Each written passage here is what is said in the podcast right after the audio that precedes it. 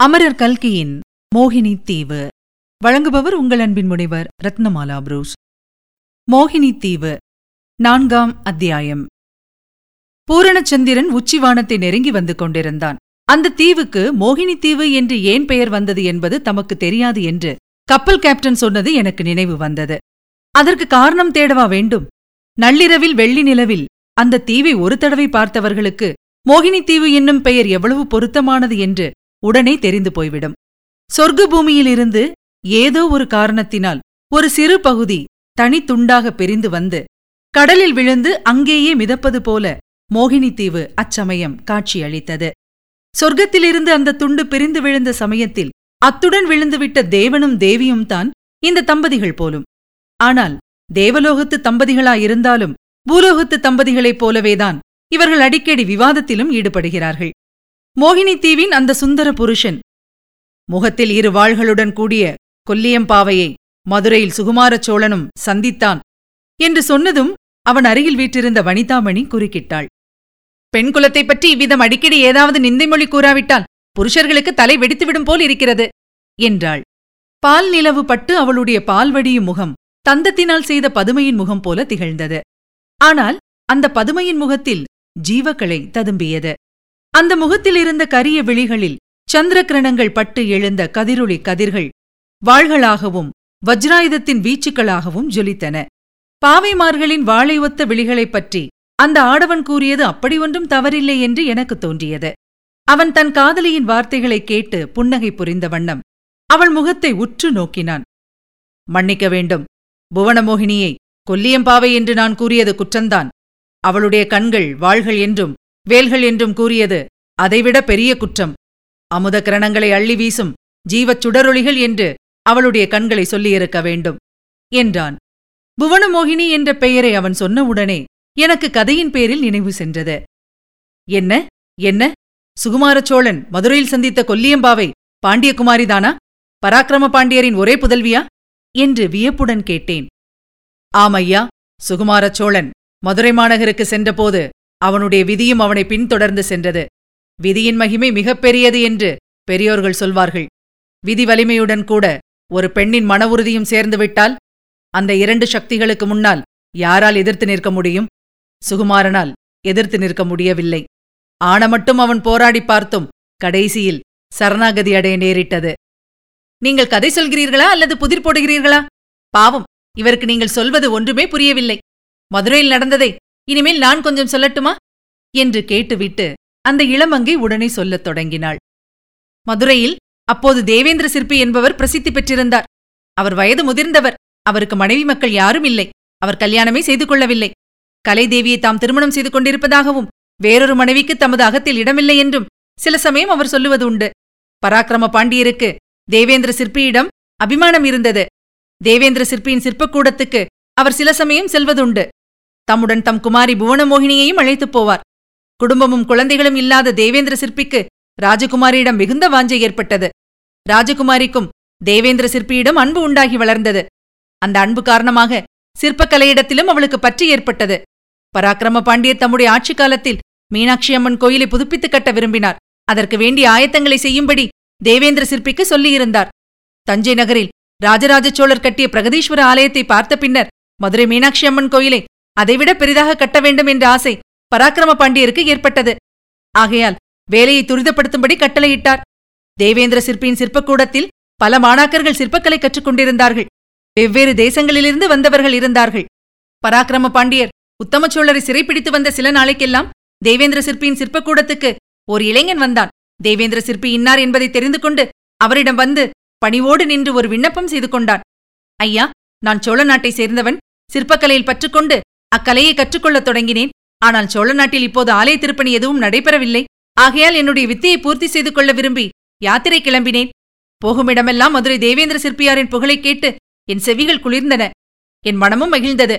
அத்தகைய பிரசித்தமான ஆசிரியரை நான் குருவாகக் கொண்டு நான் கற்ற சிற்பக்கலையை பூர்த்தி செய்து கொள்வதற்காக வந்தேன். கருணை கூர்ந்து என்னை தங்கள் சீடனாக அங்கீகரிக்க வேண்டும் என்று சொன்னான். அந்த வாலிபனின் அடக்க ஒடுக்கமும் பணிவான பேச்சும் களை பொருந்திய முகமும் தேவேந்திர சிற்பியின் மனத்தை கவர்ந்தன. அக்கணமே அவனை தம் சீடனாக ஏற்றுக்கொண்டு சிற்பக்கூடத்தில் வேலை செய்ய பணித்தார். ஆனால் சில நாளைக்குள்ளேயே தமக்கு சீடனாக வந்திருப்பவன் உண்மையில் தமக்கு குருவாகியிருக்கத்தக்கவன் என்று தேவேந்திர சிற்பி தெரிந்து கொண்டார். தம்மை காட்டிலும் அந்த வாலிபனுக்கு சிற்ப வித்தையின் நுட்பங்கள் அதிகமாக தெரியும் என்று கண்டு கொண்டார். இவ்விதம் தெரிந்து கொண்டதனால் அவர் அதிருப்தியோ அசூயையோ கொள்ளவில்லை. அளவில்லாத மகிழ்ச்சியும் பெருமிதமும் அடைந்தார். இத்தகைய சிற்ப மேதாவி ஒருவன் தமக்கு சீடனாக கிடைத்திருக்கிறபடியால் மீனாட்சி அம்மன் கோயில் திருப்பணியை விரைவாகவும் சிறப்பாகவும் நடத்தி முடிக்கலாம் என்ற நம்பிக்கை தேவேந்திர சிற்பிக்கு ஏற்பட்டது.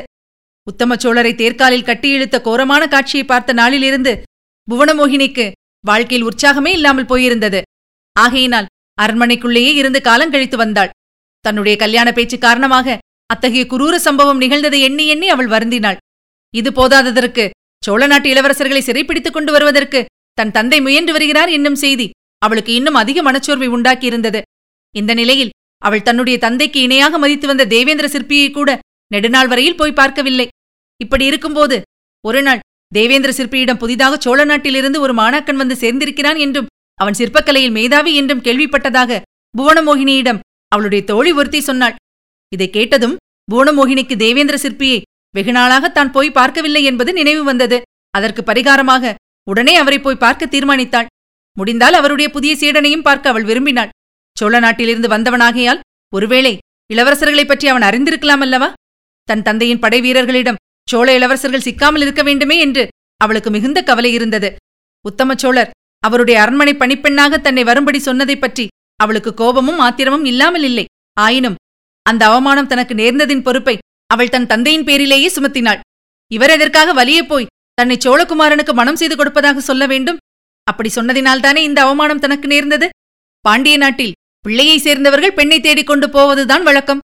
சாட்சாத் பரமசிவனே கைலாயத்திலிருந்து மீனாட்சி அம்மனை தேடிக்கொண்டு மதுரைக்கு வந்து அம்பிகையை மணந்து கொண்டாரே. அதற்கு மாறாக பராக்கிரம பாண்டியர் மகளுக்கு வரன் தேடிக்கொண்டு ஏன் தஞ்சாவூருக்கு போனார்? அப்படி முறை தவறிய காரியத்தை செய்துவிட்டு பிறகு ஆத்திரப்படுவதில் பயன் என்ன? உத்தம சோழரை தேர்காலில் கட்டி இழுப்பதனாலோ அவருடைய குமாரர்களை சிறைப்பிடித்து வந்து சித்திரவதை செய்வதனாலோ அவமானம் நீங்கிவிடுமா? பெண்ணாக பிறந்தவர்கள் கல்யாணம் செய்து கொண்டுதான் ஆக வேண்டும் என்பது என்ன கட்டாயம்? தமிழ் மூதாட்டியான ஔவையாரைப் போல் ஏன் கன்னியாகவே இருந்து காலம் கழிக்கக்கூடாது? பராக்கிரம பாண்டியருடைய மகளாக பிறந்ததினால் அல்லவா இவ்வளவு துன்பங்களும் தனக்கு நேர்ந்தன? பாண்டியர் மகளாக பிறக்காமல் தேவேந்திர சிற்பியின் புதல்வியாகத்தான் பிறந்திருக்க கூடாதா என்று புவனமோகினி எண்ணி எண்ணி பெருமூச்சு விட்டாள். தன்னுடைய மனோநிலையை அறிந்து தன்னிடம் அனுதாபப்படக்கூடிய ஆத்மா இந்த உலகத்தில் தேவேந்திர சிற்பி ஒருவர்தான். அவரை இத்தனை நாளும் பார்க்கப் போகாமல் இருந்தது தவறு. இவ்வாறெல்லாம் எண்ணி பாண்டியகுமாரி அன்று மத்தியானம் தேவேந்திர சிற்பியின் சிற்ப மண்டபத்துக்கு வருவதாக அவருக்கு செய்தி சொல்லி அனுப்பினாள். நெடுநாளைக்குப் பிறகு புவனமோகினி வரப்போவதை அறிந்து தேவேந்திர சிற்பியார் மிகுந்த குதூகலம் அடைந்தார் கொஞ்ச காலமாக ராஜகுமாரி தம்மை மறந்திருந்தது. அவருக்கு வியப்பாயும் வருத்தமாயும் இருந்தது. ஒருவேளை பாண்டிய மன்னர் அரண்மனையை விட்டு வெளியில் போக வேண்டாம் என்று அவளுக்கு கட்டளையிட்டிருக்கலாம். பராக்கிரம பாண்டியர் ஏற்கனவே கோபக்காரர். தஞ்சைக்கு போய் வந்ததிலிருந்து அவருடைய ஆத்திர சுபாவம் இன்னும் மோசமாயிருந்தது என்பதை மதுரைவாசிகள் தெரிந்து கொண்டிருந்தார்கள். ஆகையால் பாண்டியர் புவனமோகினியை வெளியே புறப்படாமல் தடுத்திருந்தால் அதில் வியப்புறுவதற்கு ஒன்றுமிராது பராக்கிரம பாண்டியரின் இயல்புக்கு ஒத்ததாகவே இருக்கும். இவ்விதம் எண்ணியிருந்த தேவேந்திர சிற்பி அரசியலங்குமரி வரப்போகிறாள் என்னும் செய்தியினால் குதூகலமடைந்து அந்த செய்தியை முதல் முதலில் மதிவாணனுக்கு தெரியப்படுத்தினார் சோழகுமாரன் தன்னுடைய பெயர் மதிவாணன் என்று அவரிடம் சொல்லியிருந்தான். ஆச்சாரிய சிற்பியார் தம்முடைய புதிய மாணாக்கனை பார்த்து மதிவானா சமாச்சாரம் கேட்டாயா? இன்றைக்கு பாண்டிய ராஜகுமாரி இங்கே வரப்போகிறாளாம். புவனமோகினிக்கு என்னிடம் மிக்க வாஞ்சை உண்டு. அதைவிட சிற்பக்கலையில் பற்று அதிகம் அவளுடைய தந்தையான பராக்கிரம பாண்டியரிடம் எவ்வளவு மரியாதை வைத்திருக்கிறாளோ அவ்வளவு பக்தி என்னிடமும் அவளுக்கு உண்டு. உத்தமமான குணம் படைத்த பெண் அழகோடு அறிவும் அறிவோடு குணமும் படைத்த பெண் அப்படி பொருந்தி இருப்பது மிகவும் துர்லபம் என்றெல்லாம் வர்ணித்தார். ஆனால் அந்த வர்ணனையெல்லாம் மதிவாணன் காதில் ஏறவே இல்லை. புவனமோகினியை அந்த வாலிபன் பேய் பிசாசு என்று நினைத்தானோ அல்லது வேறு என்ன நினைத்தானோ தெரியாது. அவள் வருகிறாள் என்ற செய்தி கேட்டதும் அவன் முகத்தில் பயப்பிராந்தியும் அருவருப்பும் திகைப்பும் விழிப்பும் தோன்றின. இதை பார்த்து தேவேந்திர சிற்பியும் திகைத்துப் போனார். ஏனப்பா உனக்கு என்ன வந்து விட்டது திடீரென்று? ஏதாவது உடம்பு சரியில்லையா? என்று கேட்டார். மாணாக்கன் குருவின் காலில் சாஷ்டாங்கமாக விழுந்து என்னை காப்பாற்றி அருள வேண்டும் என்று பிரார்த்தித்தான். குரு மேலும் தூண்டி கேட்டதின் பேரில் தன்னுடைய விசித்திரமான விரதத்தைப் பற்றி சொன்னான். குருநாதா நான் சில காலத்துக்கு பெண்களின் முகத்தை ஏறிட்டு பார்ப்பதில்லை என்றும் அவர்களுடன் பேசுவதில்லை என்றும் விரதம் எடுத்துக் கொண்டிருக்கிறேன். தஞ்சையில் நான் முதலில் சிற்பம் கற்றுக்கொண்ட குருவுக்கு அவ்விதம் வாக்குறுதி கொடுத்திருக்கிறேன். அதை மீறி நடந்தால் என்னுடைய சிற்ப வித்தையை அடியோடு மறந்து விடுவேன் என்று என் குருநாதர் சொல்லியிருக்கிறார். ஆகையால் தாங்கள் இச்சமயம் என்னை காப்பாற்ற வேண்டும். ராஜகுமாரியை நான் பார்க்கவே விரும்பவில்லை. பார்த்த பிறகு அவள் ஏதாவது கேட்டால் எப்படி பதில் சொல்லாதிருக்க முடியும்? இந்த சிற்பக்கூடத்தில் ஒதுக்குப்புறமான இடம் ஒன்றை எனக்கு கொடுத்து விடுங்கள். நான் ஒருவர் கண்ணிலும் படாமல் என் வேலையை செய்து கொண்டிருக்கிறேன் என்று சீடன் முறையிட்டதை கேட்ட தேவேந்திர சிற்பியாருக்கு சிறிது வியப்பாகத்தான் இருந்தது. ஆயினும் வேறு வழியின்றி அவனுடைய பிடிவாதமான கோரிக்கைக்கு அவர் இணங்க வேண்டியதாயிற்று. அன்று மத்தியானம் பாண்டியகுமாரி சிற்பக்கூடத்துக்கு வந்தாள். தேவேந்திர சிற்பியிடம் சிறிது நேரம் பேசிக் கொண்டிருந்து விட்டு சோழ நாட்டிலிருந்து வந்திருந்த சீடனைப் பற்றி கேட்டாள். அவனைப் பற்றி எவ்வளவோ பெருமையுடன் சொல்ல வேண்டுமென்று தேவேந்திர சிற்பி எண்ணியிருந்தார். அதற்கு மாறாக இப்போது தயங்கி பட்டும் படாமல் ஏதோ கூறினார். ஆனாலும் புவனமோகினி விடவில்லை. அந்த புதிய சீடனையும் அவன் செய்திருக்கும் சிற்ப வேலைகளையும் பார்க்க வேண்டும் என்று கூறினாள். அவனுடைய சிற்பங்களை பார்க்கலாம். ஆனால் அவனை பார்க்க முடியாது என்றார் தேவேந்திரர். அவனுடைய சிற்பங்களை காட்டிய போது தம்முடைய புதிய சீடனையும் பற்றி வானலாவ புகழ்ந்து பேசாமல் இருக்க முடியவில்லை. இந்த ரதியின் சிலையை பார்த்தாயே அந்த சிலையின் கையில் உள்ள கிளியை பார். என்ன ஜீவக்கலை? எவ்வளவு தத்ரூபம்? உயிரற்ற கல்லுக்கு இந்த பையன் உயிரை கொடுத்திருக்கிறானே.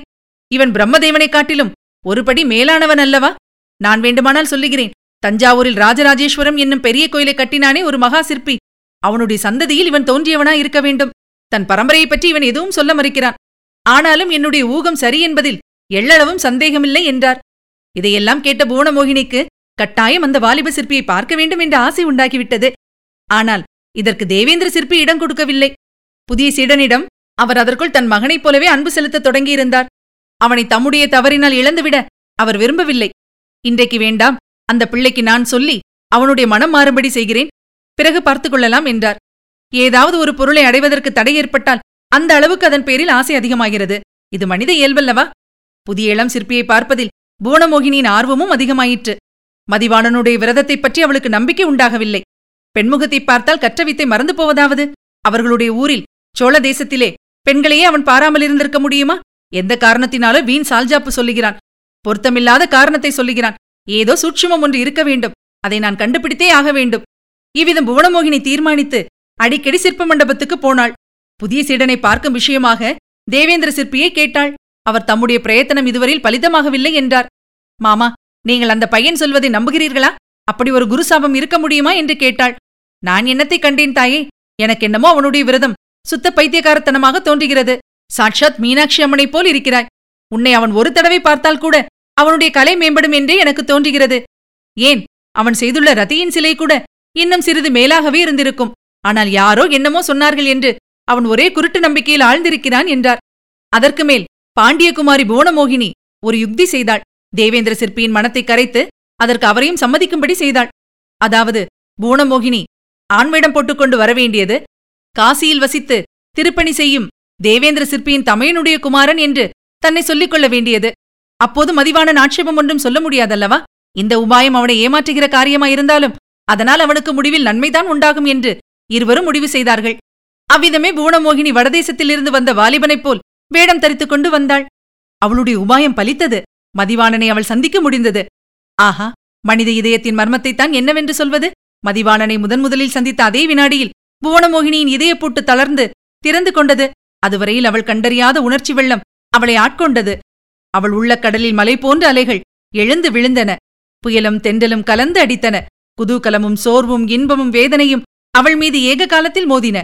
தன்னுடைய இருதயத்தில் என்ன நேர்ந்தது?